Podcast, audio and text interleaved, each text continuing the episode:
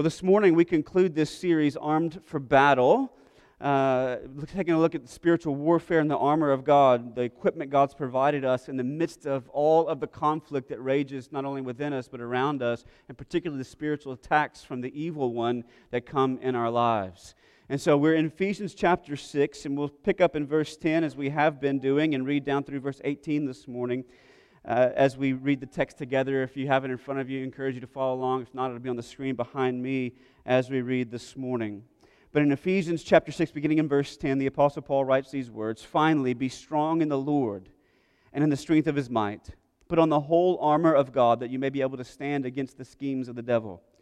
For we do not wrestle against flesh and blood, but against the rulers, against the authorities, against the cosmic powers over this present darkness, against the spiritual forces of evil in the heavenly places. Therefore, take up the whole armor of God, that you may be able to withstand in the evil day, and having done all, to stand firm. Stand therefore, having fastened on the belt of truth, and having put on the breastplate of righteousness, and as shoes for your feet, having put on the readiness given by the gospel of peace. In all circumstances, take up the shield of faith, with which you can extinguish all the flaming darts of the evil one and take the helmet of salvation and the sword of the Spirit, which is the Word of God, praying at all times in the Spirit with all prayer and supplication. This is God's Word. Listen, uh, we live in a tech saturated society, don't we? Uh, in our modern day and time, there is technology that seems to make our lives some days easier, some days a whole lot harder, right? Um, but we live in a tech saturated society. And in the modern world, we're dependent upon much of our technology. We have tech in our homes, or smart homes uh, that you can control from your smartphone. Okay, and you can lock your doors, you can turn on your air conditioning, you can turn on lights, you can do all of those things from the touch of a touch screen in your pocket. We have tech in our cars, right? We have, we have uh, all kinds of stuff. Every time my parents get a new vehicle, I'm just amazed because they always get like whatever the, whatever the, whenever they get a new vehicle, they get like the XLT package or whatever it is, right? It's got everything basically loaded okay? And so there's like little buzzers in the seat that are telling you when you like get over too far in the lane you're about to cross over it starts vibrating and stuff like lights start flashing in the window at you whenever you're up, getting too close to somebody who's in front of you. It has technology that will put on the brakes for you if you're too close following too closely to someone. We have tech in our bodies at times right? Things that are installed into our bodies like pacemakers that help regulate our heart rhythms. Or we have tech in our hands all of us at least most of us. If you have a smart device in your hands this morning you have something uh, that I, I, can imagine our predecessors uh, never dreamed of in their wildest dreams. I was talking with someone the other day about the fact that whenever we learned math as kids, our teachers told us we needed to learn math because we would never, we wouldn't have a calculator with us everywhere we went. And now we have a calculator with us everywhere we go right and so that that that rationale doesn't seem to hold much water these days but these are incredible pieces of technology that have incredible capacities. Right? They can generate complex algorithms and function in accordance with them. They can, like I said, vibrate our car seat when we're getting too close to the lanes. They can order pizza at a voice command from your Google Home or your Amazon. Uh, Alexa can order pizza from your local pizza place. They can do amazing things when they have power. However, when the car battery fails, right? All that technology that vibrates your seats and flashes in your windows is worthless when it has no power. When a transformer blows or a cell tower is twisted because of a storm and you can't access the information highway, then you don't have the same capacities at your fingertips whenever things lose power. And listen, church, when Paul outlines for us the pieces of armor in Ephesians chapter 6, and he comes to the end of the text to say, praying at all times in the Spirit, with all prayer and supplication, keeping alert with perseverance, making supplication for all the saints, he's not giving us one more piece of armor to add to the arsenal as if prayer were a, an additional piece of armor. Rather, what Paul is talking about here is that prayer is not one more weapon for us in the battle, but rather prayer is the means by which we activate all the other weapons that God has provided for us. Prayer is the power source for all the armor that God has given. He's not giving us one more piece of armor. He's talking about what is it, where is the, the conduit of electricity that you plugged into in order to activate all these things in your life the, the belt of truth and the breastplate of righteousness and the shield of faith and the helmet of salvation. All these things get activated in our lives by prayer. And so this morning, as we take a look at this last section of the text today, I want us to think about the type of prayer that Paul calls on us to pray and the content of those prayers, the manner that we ought to pray in, and the content that we ought to pray for as we work through this together this morning. So let's take a look at, first of all, the manner with which we are to pray. Paul, I believe in the text, is telling us this that when it comes to particularly to spiritual warfare, and it comes to the fact that the battle is real, that we ought to pray with a degree of urgency in our lives. There ought to be urgency in our prayer if we know the battle's real, that we have a real adversary, that we're under real attack, and that we have real armor, then there ought to be a sense of urgency to activating all that armor to defend ourselves against all the attacks as our adversary seeks to gain ground in our lives. And that's why we're told in verse 18 to that end, keep alert with all perseverance. To that end, to what end? To the end of prayer. That's the end, Paul says, we ought to keep alert with all perseverance. So, if we're going to pray urgently, listen, urgent prayer requires these two things, Paul says. First of all, urgent prayer requires an alertness in our lives. An alertness in our lives. The word keep alert literally meant to be sleepless or to keep awake or to watch or to be circumspect, attentive to what's going on, to exercise constant vigilance over something. So, listen, this word at times got, got used in the ancient world to describe shepherds and watchmen. If you think about both of those types of individuals, watchmen who were set out upon the walls of the city, who were keeping watch on the horizon, one eye to the horizon, looking for the enemy as they advanced, oftentimes under the cover of darkness to come against the city and its fortifications. So the watchmen were awake at certain watches of the night. They were circumspect, they were attentive, they were vigilant in order to protect the city and shepherds in the ancient world. Listen, as they walked with the sheep and the, the, the livestock in the fields, okay, they were vigilant, they were circumspect, they were looking for predators lurking in the bushes, listening, one ear to the ground. Watchmen had one eye to the horizon, horizon, shepherds had one ear to the ground, listening for the rustling of the leaves or the, the, the, the, the the, the, the, rocks as they moved and shifted under the feet of the predators who were coming after the sheep. Because in the ancient world, there was no such thing as electric fences to keep predators out, nor was there ADT, okay, to keep intruders out of your fortified cities. They weren't ring doorbells either to tell you who was on your doorstep ready to pillage and plunder. None of this existed. So, one eye to the horizon, one ear to the ground, there was an alertness to them. They would be up at all hours of the night looking and listening for the adversary and for predators. And Paul says that we ought to keep alert to the end of prayer. That we need to be vigilant. If there's going to be an urgency in our prayer, there's got to be an attentiveness to what's taking place. One eye to the horizon, one ear to the ground. And being alert, aware of our surroundings not caught sleeping and unaware of what's going on within us and what's going on around us. Urgent prayer requires alertness, but it also, Paul, says, requires perseverance.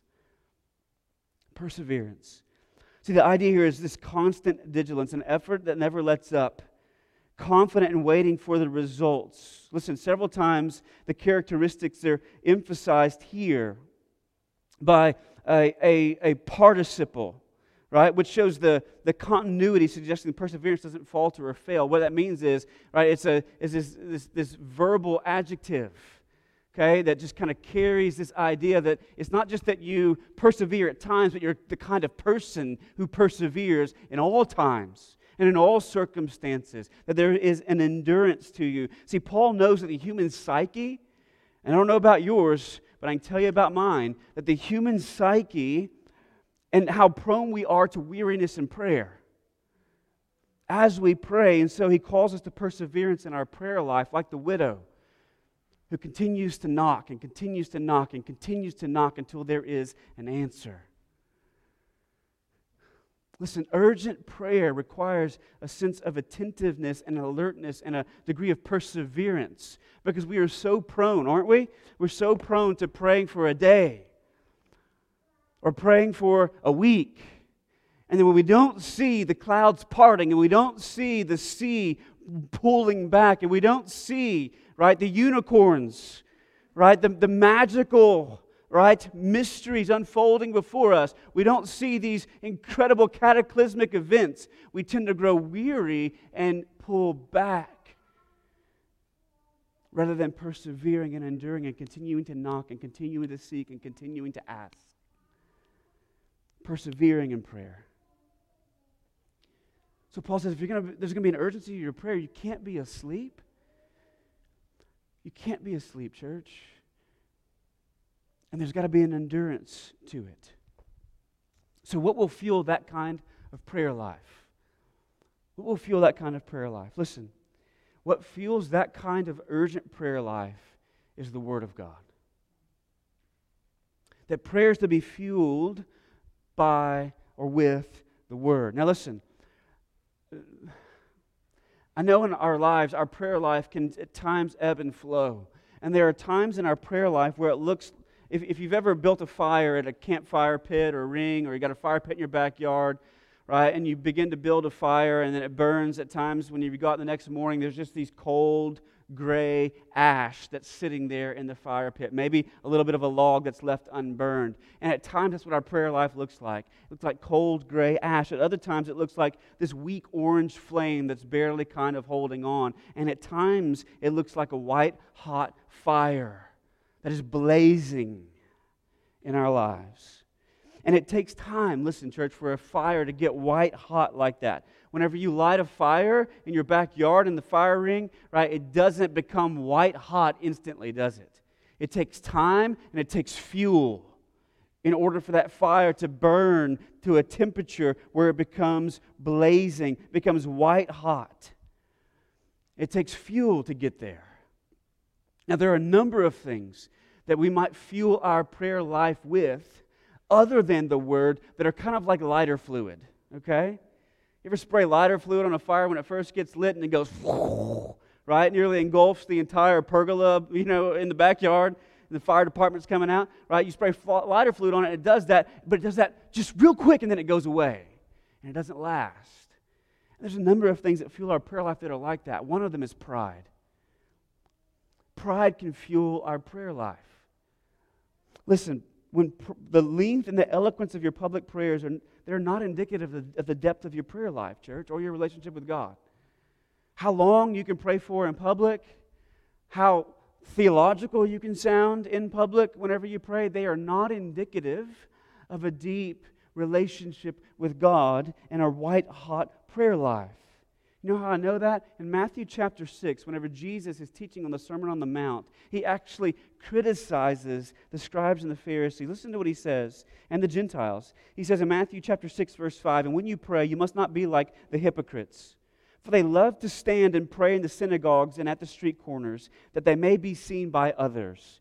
Truly, I say to you, they have received their reward. In other words, they love prayer in the public spaces. They love to use eloquent words. They love to be seen and heard in their prayer life. But he says, I tell you the truth, they receive their reward because their prayer life is not in the closet, but it's on the street corner. Another criticism he has in Matthew chapter 6, verse 7, and when you pray, he says, Do not heap up empty phrases as the Gentiles do, for they think they will be heard for their many words.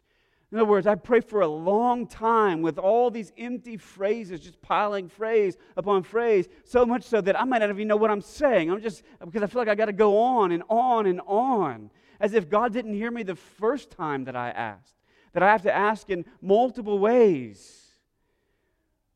And Jesus says, don't think that you're going to be heard because you pray for a really long time. But listen, underneath the desire to be the person that everyone wants to pray in public, right? Because of your long prayers and eloquent words and rich phrasing, at times, what can be driving that is pride. Don't want to be seen in the synagogues. Don't want to be seen on the street corners. Don't want to be heard because of your many words. Pride can fuel your prayer life, but it's like lighter fluid. It will only burn as hot as it strokes your pride. Second, greed can be another source of fuel for our prayer lives. Listen, at times what drives our prayers is not God's glory or our good or good in the lives of others who are around us, but our greed. In James chapter 4, verses 2 to 3, James says, You desire and do not have, so you murder. You covet and cannot obtain, so you fight and quarrel. You do not have because you do not ask. You ask and do not receive because you ask wrongly to spend it on your passions. Look, in the book of James, in the context in which James is writing these particular verses, suggests that this kind of prayer is a disguised form of covetousness. Of covetousness. See, so he, he goes, he says, some, some would fight and steal to get what they want right? So they're going to strong arm people and they're going to break in and take what they believe to be rightfully theirs. Whereas others will disguise their covetousness in spiritual clothes through prayer that prayers that are offered in the flesh rather than in the spirit, without any reference to God and His will, but simply motivated by our own desires and idolatries. And so we treat God like a, like a lamp that we can rub, and He's going to dispense our three wishes. And so greed at times drives our prayer, fuels our prayer life. And we treat God as if He's someone who's like a vending machine that we're going to get out of Him what we want. And it's like lighter fluid because it will only burn as hot as it provides us what we want. So both of those are insufficient and I would say uh, very unspiritual sources of fuel for prayer. See, the only kind of source for prayer that will sustain and burn white hot is God's Word. Let me tell you why I say that from the text. Notice the first words in verse 18 are praying at all times in the Spirit. So, what does it mean to pray in the Spirit? Listen, prayer in the Spirit is not rambling prayer that just goes on and on and on. Okay? Prayer in the Spirit is not endless babble. Prayer in the Spirit is not even passionate prayer, although I would hope that we pray with passion and fervor. But rather, prayer in the Spirit is prayer that is fueled and shaped by God's Word. Praying in the Spirit is Scripture saturated prayer. Why do I say that? Paul has just identified the Word of God as the sword that the Holy Spirit wields in our lives to cut our enemies and do surgery on our own hearts. We talked about that several weeks ago that God's word is the sword that the Spirit picks up and slashes the devil and cuts things out of us. And then it goes right off of that statement, right? Take up the sword of the Spirit, which is the word of God, praying at all times in the Spirit. See, it is the, it is the Word of God that shapes, that, that, that, that, that saturates our prayer life and leads to this prayer in the Spirit. Okay, so it's not long, rambling prayers, it's not passionate prayers, it's not endless babble. What it is, it's prayer that is shaped and fueled by God's Word, that grows out of an intimate relationship with God, whereby we have communion and fellowship with His Holy Spirit as His Spirit is taking the Word and bringing it to bear upon our lives. And then that prayer grows out of that, out of that soil saturated in God's Word. And so, if we're going to pray prayers that are fueled by the Word, one of the things, just real practical, that we ought to do in our prayer lives is pray the prayers of the Bible. What, what do the biblical authors pray for? Because you find those recorded for us in the Scriptures.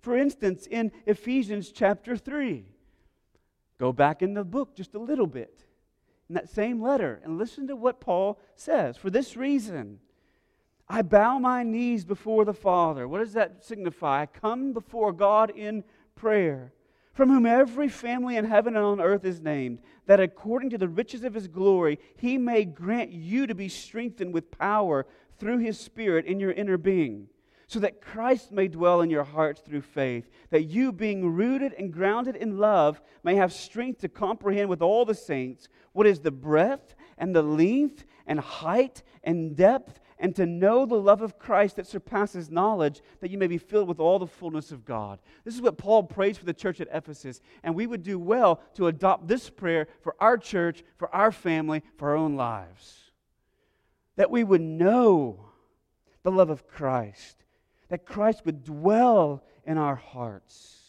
that would be strengthened with all power in our inner beings. When you say, I don't know what to pray for someone, that's a good start. That's a good start for anyone, regardless of where they are. Or look at Jesus' prayer in John chapter 17. And what's known as his high priestly prayer, he says this. He says, I do not ask, John 17, 20, I do not ask for these only, speaking of his disciples who were there with him, but also for those who would believe in me through their word, that they may all be one. Just as you, Father, are in me and I in you, that they also may be in us, so that the world may believe that you have sent me. The glory that you have given me, I have given to them, that they may be one, even as we are one. I and them, and you and me, that they may be perfectly one, so that the world may know that you sent me and loved them, even as you loved me.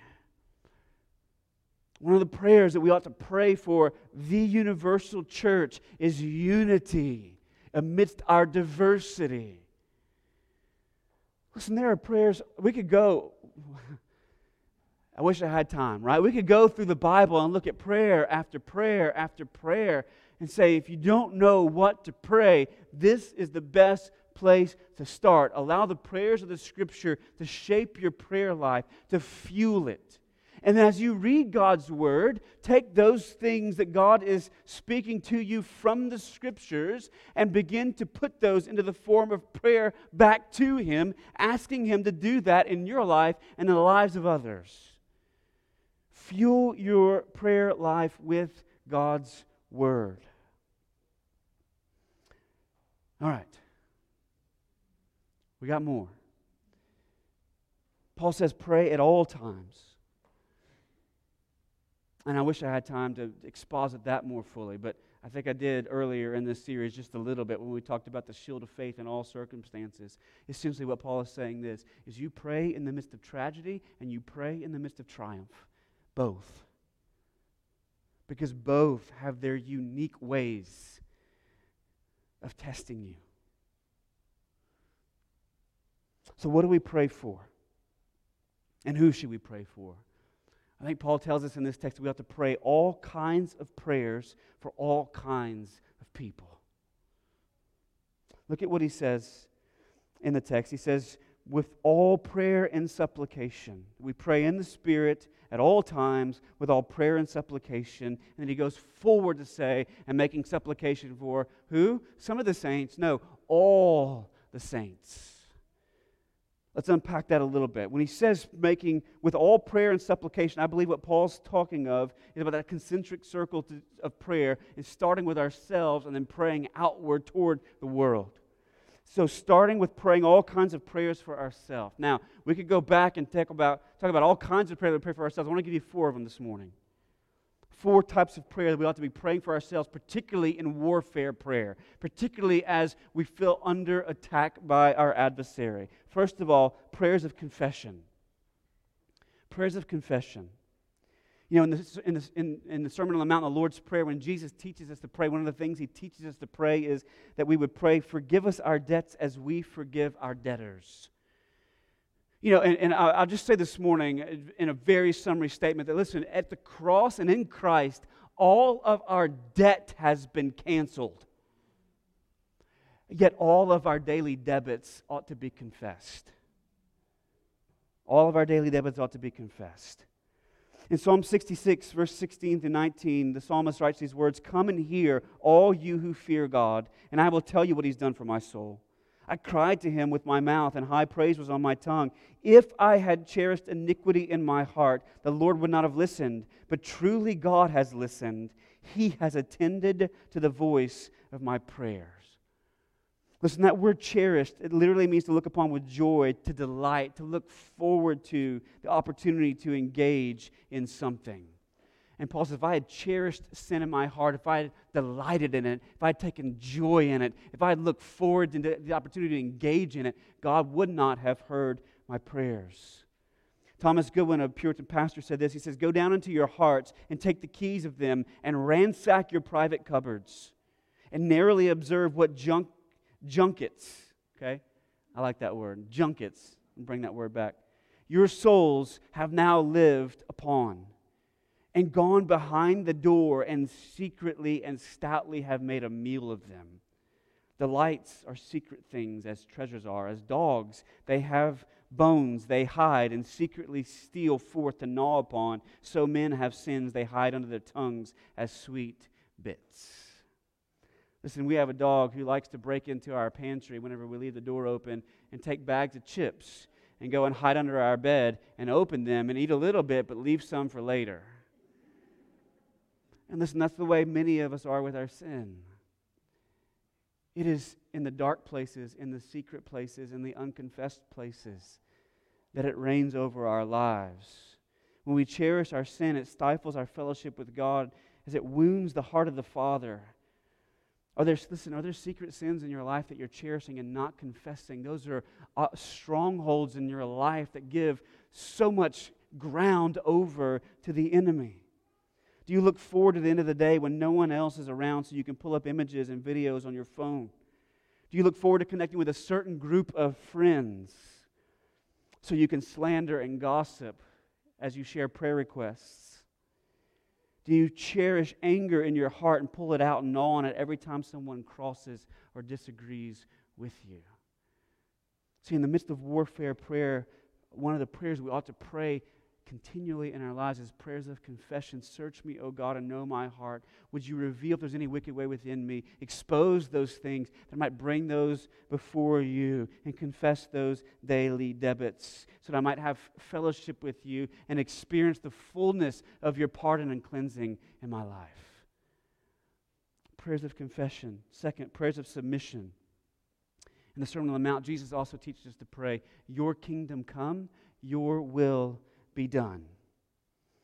The prayer of submission, church, is ple- us pleading with God to bend our will to match His. To bend our will to match His.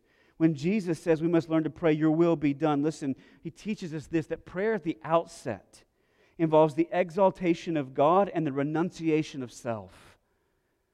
And to come in prayer, that we're renouncing ourselves, saying, Your kingdom come, Your will be done. R.C. Sproul talked about this particular type of prayer, and he said this. He said, I have often wondered whether Jesus, when he set forth the priorities of prayer, he had a reason for listing the petitions in the order that he did. First, he listened, hallowed be your, listed, Hallowed be your name.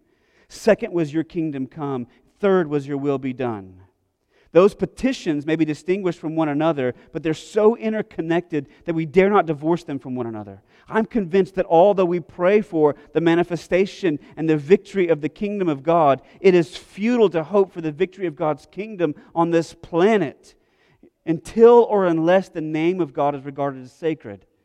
Because God's kingdom does not come to people who have no respect for Him. Likewise, we will pray that the will of God be done in this world, but God's will is not done by people who do not regard Him with reverence and with adoration. So, the very beginning of godliness, the very beginning of transformation in our lives and our society begins with our posture before the character of God. And Thomas Watson, a 17th century Puritan pastor, said this. He spoke of this kind of pleading when he spoke of pleading with God over diligently doing all that God commands and patiently submitting to all that God inflicts, all that He brings in our life. But this kind of prayer, church, listen, this prayer of submission where we're saying, God, not my will, but yours be done, it feels like suicide in our culture. And here's why it feels that way. Because in the Western world, we have a baseline expectation of a very easy and comfortable life. See, we expect a life where there is no resistance, a life where everything falls into place, kind of a Disney esque life. I can remember back in the 1980s growing up and watching the Disney Sunday night movies. Right? And I remember every time the Disney Sunday night movie came on, there was a theme song, a score from the movie uh, from the from the from Pinocchio that was sung by Jiminy Cricket. You remember the song they always sang at the beginning of the Disney uh, Sunday night movies, right? When you wish upon a star, right? Makes no difference who you are. When you wish upon a star, your dreams come true your dreams come true. See, we're so conditioned with this in modern American culture that for many people, their prayer exclusively involves trying to pray things into existence. I'm wishing on a star. My dreams must be coming true. I'm going to pray things into existence rather than praying ourselves into endurance. In the midst of hardship, in the midst of turmoil, in the midst of affliction. We expect God to change our situation rather than through our situation change us. And so when we pray, God, your kingdom come, your will be done, we're saying, not my will.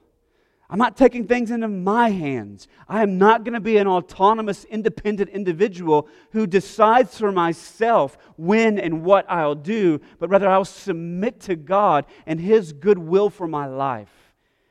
God, would you bend my will to yours? Listen, in the midst of the attacks of the adversary, there is perhaps no more type of prayer needed than this one. Because you will be tempted at every side to turn away and to bring your will into existence rather than his. Third, prayers of preservation. When Jesus in the Lord's Prayer teaches us, lead us not into temptation, but deliver us from evil. And when he teaches us to pray this prayer, I believe Jesus is teaching us to pray like our sin is more destructive in our lives than our suffering. We may not believe that, but it's true. That our sin is more destructive than our suffering. There's something more destructive than our trials. There's something more destructive than our sufferings, and that is yielding to temptations to sin. Listen, as the story of Cain in the Old Testament, it reminds us that sin doesn't just want to play a minor role in our lives. But in Genesis chapter 4, verse 7, we're reminded that sin wants to rule over us. It wants to rule over, it wants to have its way. So, asking to be delivered from sin and temptation is a cry that emerges, listen, only from the heart of a citizen of God's kingdom, only from the heart of an adopted son or daughter. Because the heart of an adopted son or daughter is put into a position where its desire is to honor the father who has loved them and embraced them and brought them into the home and brought them into the family. The king whose reign and rule is good and gracious. That's the desire of that heart. And this petition is one of kingdom warfare to conquer the powers of sin, Satan, and demons that we might live for his heavenly kingdom. God, would you preserve me? Would you keep me? Right? Would you keep me from giving myself over to temptation in the midst of the test that I face in this life? The fourth kind of prayer is the prayers of adoration when Jesus says, Our Father in heaven, hallowed be your name. Now, the old English word hallow is uh, where we don't use a whole lot in our culture outside of Halloween, okay? But it meant in, the, in, in, in, in, in earlier English, it means to, be make, to make holy, to be set apart, to set above, to be worthy of praise and adoration.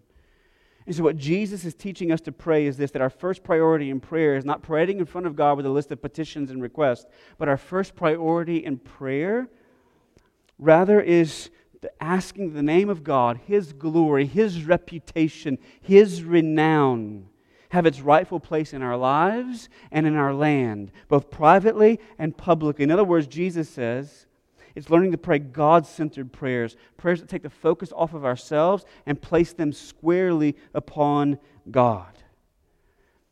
And here's one of the reasons this is important in the midst of warfare. Because hallowing, adoring God, is the path to healing in your life.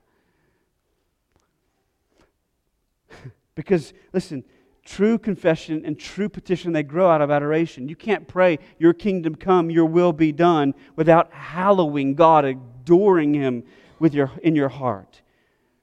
Right? You, you, you, you will imitate who or what you adore. Right? That's so true, isn't it?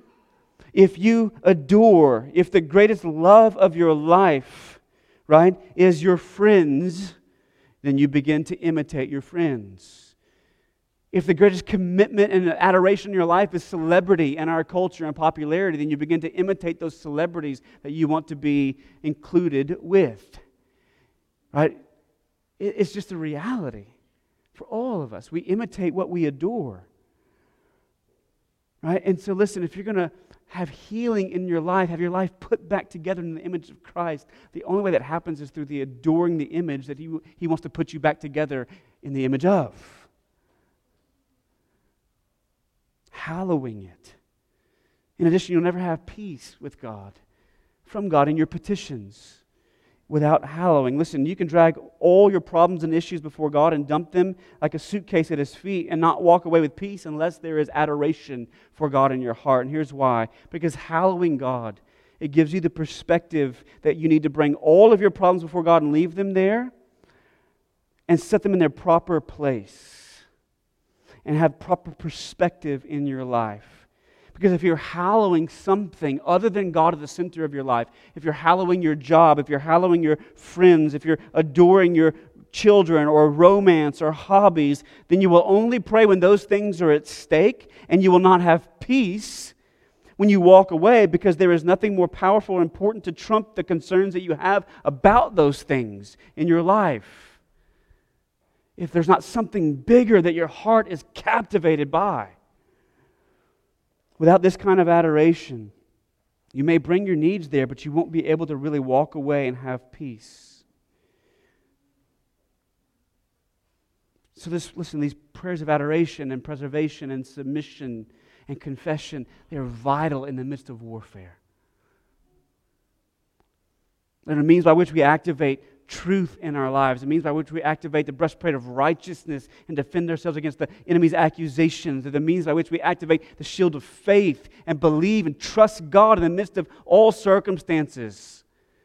These kinds of prayers. But Paul doesn't stop with praying for yourself because he goes on to say, making supplication for all the saints. All the saints. This, is, this idea of supplication is praying for specific needs in the lives of others. And listen, church, these are not just the saints that you know and like. Okay? Because he, he, that's not, he doesn't give, that's not a footnote there, right? Right. See footnote three, right? Just the people that you get along with. But for all the saints, all the saints, saints who are uh, mere acquaintances, and the saints that you do not know well, saints you may never meet, saints that you have issues with, big ones and small ones.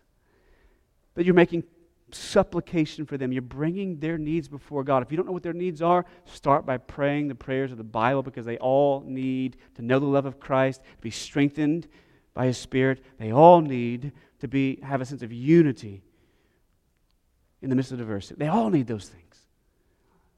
So you begin by praying those things. If you know particular needs in their life, then you're bringing those needs before God. You're praying for all kinds of people in all kinds of places. You're praying for some people who are in really hard places. The persecuted church in corners of the globe where to gather on a Sunday morning is risky. If you don't know where those peoples and places are, there's an organization called the Voice of the Martyrs, and their website is very simple persecution.com.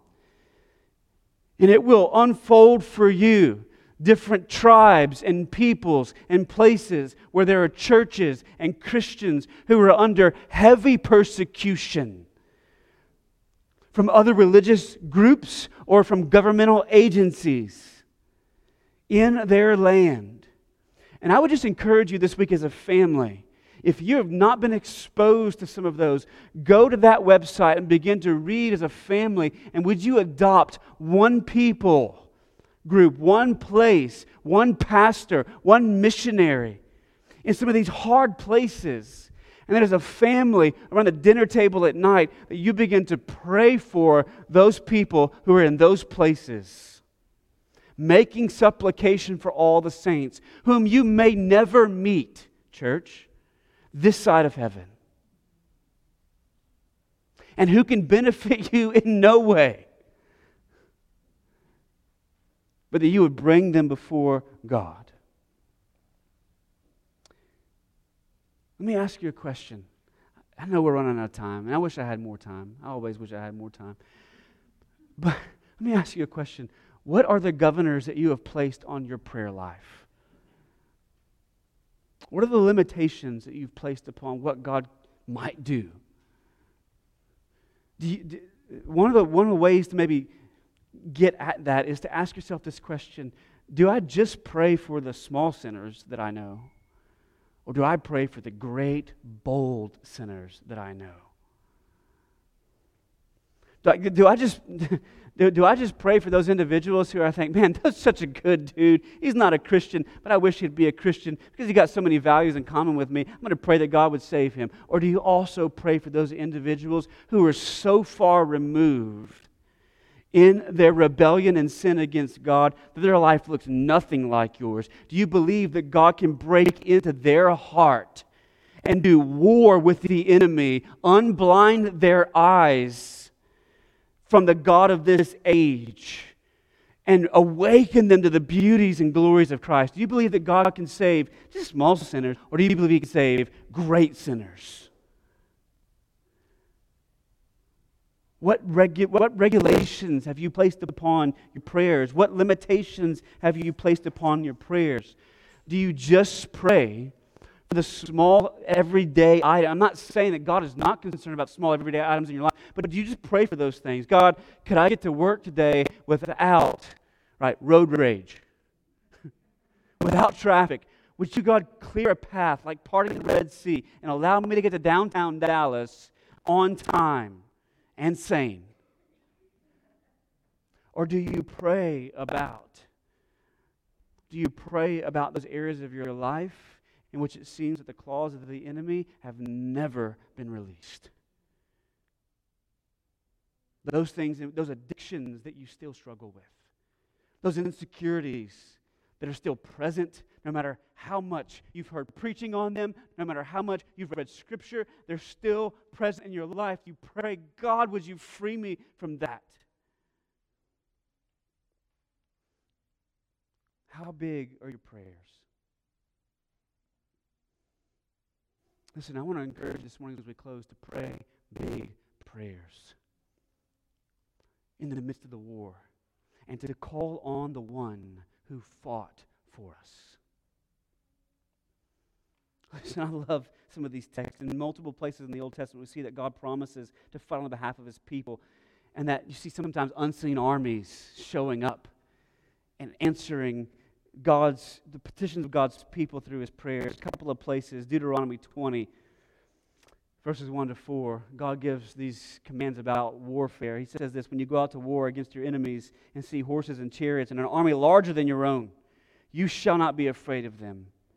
For the Lord your God is with you, who brought you up out of the land of Egypt. And when you draw near to the battle, the priest shall come forward and speak to the people and say to them, Hear, O Israel, today you are drawing near for battle against your enemies.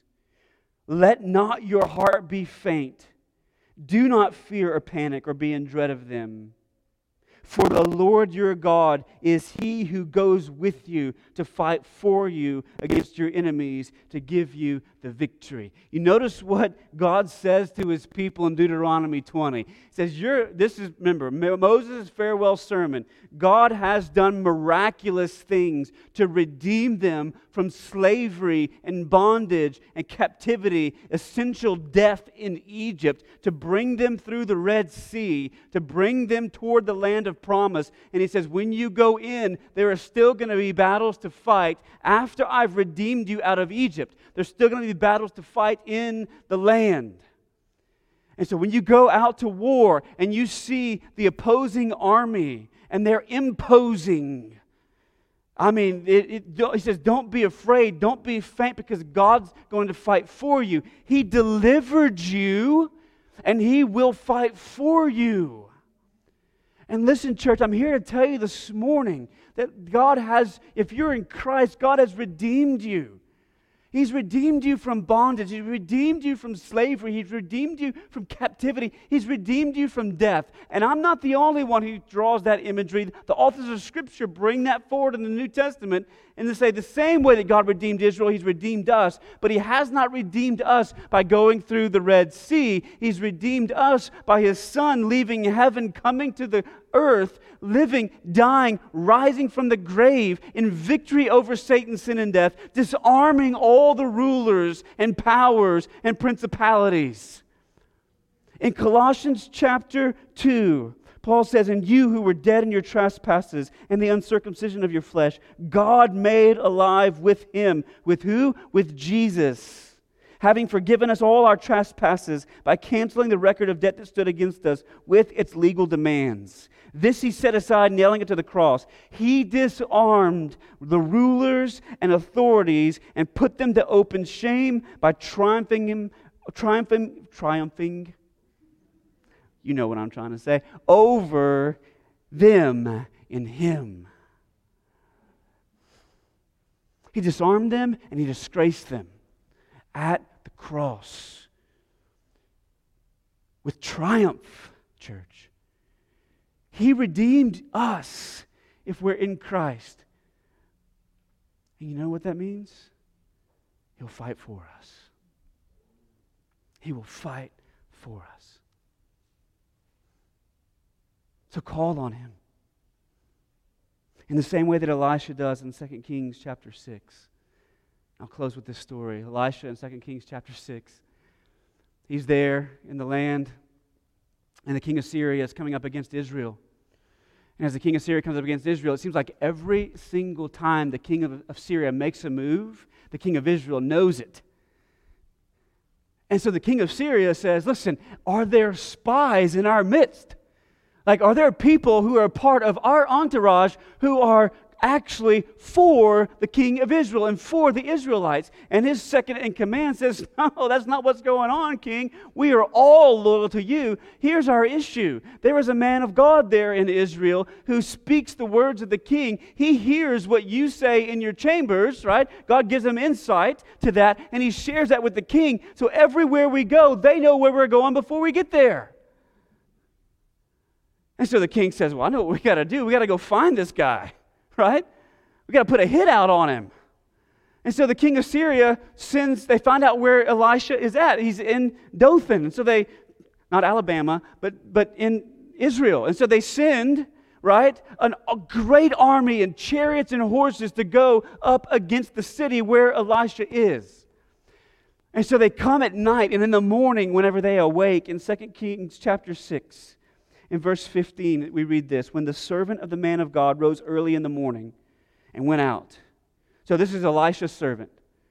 It says, Behold, an army with horses and chariots were all around the city. And the servant said, Alas, my master, what shall we do? And Elisha said to him, Do not be afraid, for those who are with us are more than those who are with them. Then Elisha prayed and said, O Lord, please open his eyes that he may see. So the Lord opened the eyes of the young man, and he saw, behold, the mountain was full of horse, horses and chariots of fire all around Elisha. He says, Don't be afraid. We got more troops than they do. We have access to more power than they have. So don't be afraid. Don't be faint. Don't shrink back. And then the Syrian troops begin to advance, and Elisha prays. He says, Would you blind them? And God strikes the Syrians with blindness so they cannot see. And they come into the city, and Elisha actually goes out to meet them. And he says, Hey, the guy you're looking for isn't here. Let me lead you to where he's at. And they bring him to Samaria. And then he gets to Samaria, and the king says, What should I do with them? Should I slaughter them? And Elisha says, No, don't kill them. Give them some bread, give them some water. Right? And let's send them back to their master. right, here comes the army against Elisha. The hit's been put out. And Elisha says to his servant, he says, Listen, do not be afraid. The ones who are with us are more than the ones who are with them. In church, I'm here to tell you the same thing this morning. Because of the work of Christ, that those who are with us, the very armies of the hosts of heaven, are more than the ones who are with them. So call on the one who fought for us because he will continue to fight for you. He will continue to fight for you. Pray the prayers of confession and adoration, of submission, of preservation, with urgency in your life as you face the attacks of the adversary. And pray for those saints, particularly those who are in hard places. Let's pray this morning. Father, we come today recognizing that we are insufficient, but you are more than enough. And because you are more than enough, because you are with us, because your Holy Spirit has been given to us as your church, because of the finished work of Christ at the cross.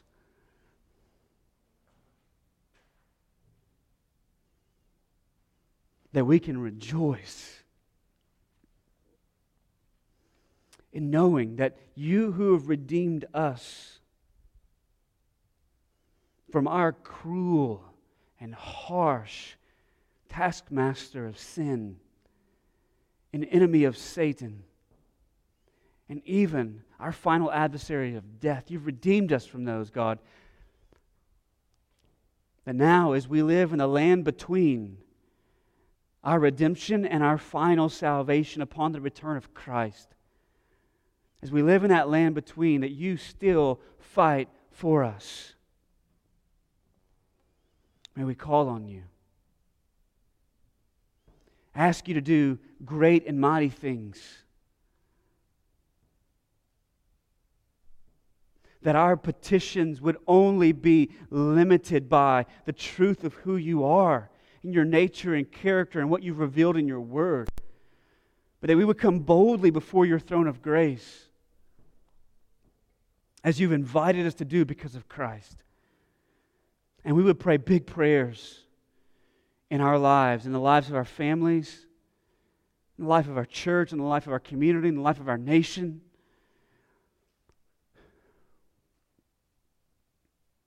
May we pray all kinds of prayers for all kinds of people, including ourselves, with urgency, God.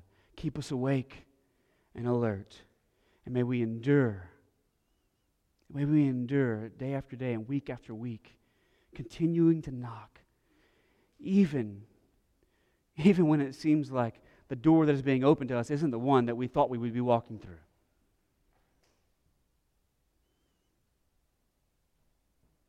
For those in the room this morning, God, who are your sons and daughters, may they have that confidence to approach you. And for those who are not, may they come to Christ in repentance. May they come to Christ in faith, placing their confidence in Him, being redeemed from sin and Satan and death, so that they can know what it's like to have you fighting for them on their behalf. We pray it in Christ's name. Amen.